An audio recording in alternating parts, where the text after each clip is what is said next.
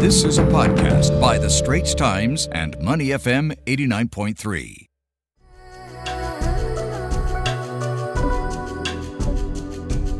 Uh, that time of the week where we put the spotlight on China. Indeed, we do. And some, yeah, of course, the cryptocurrency issue is making headlines again. Some holders in China and Hong Kong scrambling to find a way to safeguard their Bitcoin and other tokens. This, of course, comes after China's central bank published a new document last Friday spelling out tougher measures in its wider crypto crackdown. Uh, this includes souped up systems to monitor crypto related transactions. Question though is did China's ban really come as a huge surprise considering its more recent bold moves? And what sort of impact will this have on the cryptocurrency world? Oh, good one. Uh, plus, uh, we all saw videos of it, and we should have been updated by now. You would have seen highlights of this. The hero's welcome in China of Huawei Technologies executive Meng Wanzhou landed in China last Saturday evening, over the weekend, that is, after nearly three years under house arrest in Canada. Uh, what does uh, Ms. Meng's release mean for the future of Huawei? And is her release a chance to perhaps reset bilateral ties between China and possibly the United States? And still on China, of course, widening power shortages have halted production at numerous factories, including many supplying Apple and Tesla. Ryan has spoken at length about this. So, what really is behind this latest move? How will it affect China's economic recovery? Uh, to give us his perspective on those headlines, we're joined now by Dr. O. A. San. He's Senior Fellow at the Singapore Institute of International Affairs. Now, Dr. O, I'm sure you're aware China's central bank came forward and said on Friday that all cryptocurrency related transactions are illegal in the country. They must be banned. We saw Bitcoin go down by as much as 6% and Ether sinking 10% amid a wider sell off early on Friday.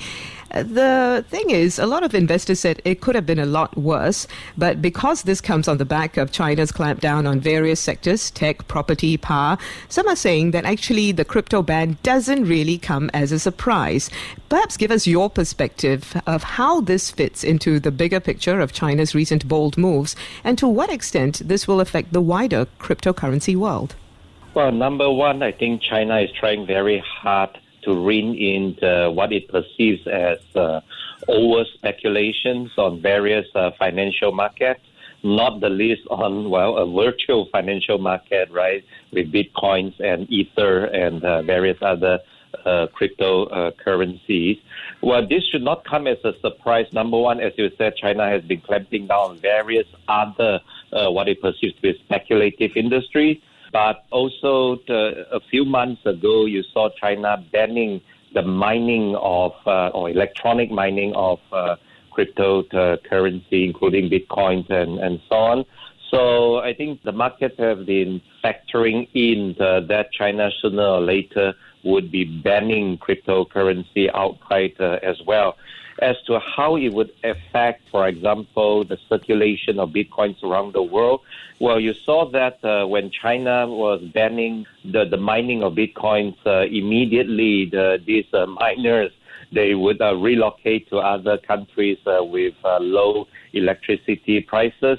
So I would imagine if China or Chinese were not able to to trade in bitcoins, uh, I think uh, the, the markets from various other places around the world they will swoop in and try to absorb uh, those uh, bitcoins.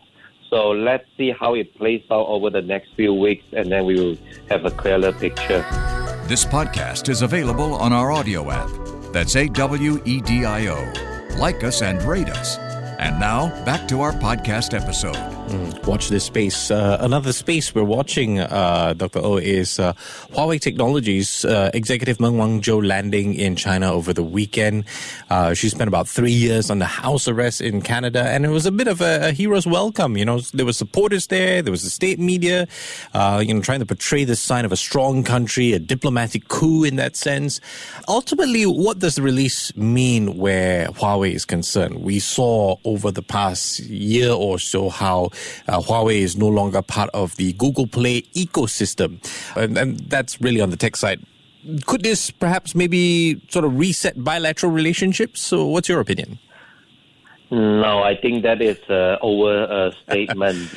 Huawei is still uh, remaining uh, on the U.S. authorities' uh, radar.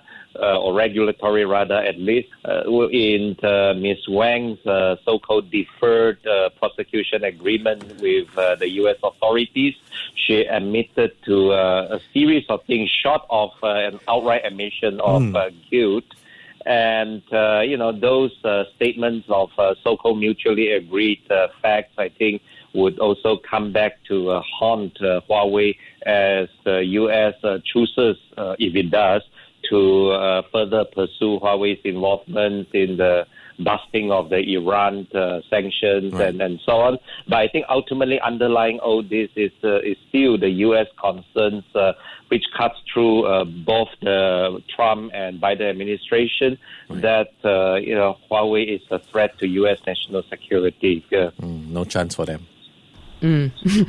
Uh, Dr. O, this has been making headlines all morning. It's China is in the grip of a power crunch as a shortage of coal supplies, toughening emission standards, and of course, strong demand from manufacturers and industry are pushing coal prices to record highs. And this, of course, is triggering widespread curbs on usage. So let's talk about this again in the same vein that some analysts are describing it as in the as the recent clampdowns on other industries within China. Tell us more about where you think this particular move fits in and what will it do to the country's growth outlook, considering that factories are shutting down due to this latest move? Well, I think China is uh, taking the, a series of very bold adjustment moves. Uh, we saw, for example, in financial markets, but also in the energy market. I think in the long run, it will try to uh, move away from its uh, what I would call coal dependency, right, in terms of generating electricity and energy in uh, general. But uh, that is a very painful process because coal power plants, for example, accounts for I think at least half of China's uh, power plants, uh, if not more. Imagine having to, uh, albeit gradually shutting down half your power plants in the country, right? So in, in in that sense, and also couple with the fact that China would like to have a so-called clear and blue sky for its uh, upcoming uh, Winter Olympics uh, early next year. So all these factors would come into play uh, when uh, the, indus- the when the industry is uh, reviving after the pandemic in China, where there's a lot of demand for electricity, but then this sort of clamping down on coal-fired power plants still going on. I think after the Winter Olympics, uh, perhaps you will see the situation improves a little bit. Yeah. Uh, Dr. Oh, China's clamped down, of course, on various sectors and its handling of the Evergrande issue as well recently perhaps need to be seen in the larger context of President Xi's recently expressed philosophy of common prosperity. Then perhaps the real issue for investors to consider is are they comfortable with exposure to his philosophy of common prosperity and its results in terms of where it might leave China in the geopolitical equation? Uh, where do you think China's recent actions leave it in this equation, and how comfortable are investors in general likely to be with it? Uh, we have to consider that some analysts are saying these recent moves have made China actually a dangerous place for investments. Well, it shows that China would not like to uh, entertain the, the sort of uh, speculative uh, industries or, or sectors they would like to have, uh, for example, really well-grounded uh, manufacturing sectors of a high-tech variety. Uh, Huawei, for example, as you mentioned, uh, is certainly welcome by the Chinese authorities because it produces uh, various telecom equipment and so on. Whereas uh, if you're going to Bitcoin, then for them it's speculations. You should move away from speculations. So when you choose the industry to go into in, in China, and so as not to incur the wrath of the Chinese authorities, you will have to choose those uh, where it is uh, much more well grounded, but yet still high tech, and not those uh, speculative ones. Yeah. All right, uh, we've been speaking with Dr. O. A. Sun, Senior Fellow at the Singapore Institute of International Affairs. As always, Dr. O, we appreciate your time. You take care and stay safe. Thank you. The Asian Insider Podcast channel is also available on Apple Podcasts, Spotify, Google Podcasts, and our audio app. That's A W E D I O. Like us and rate us.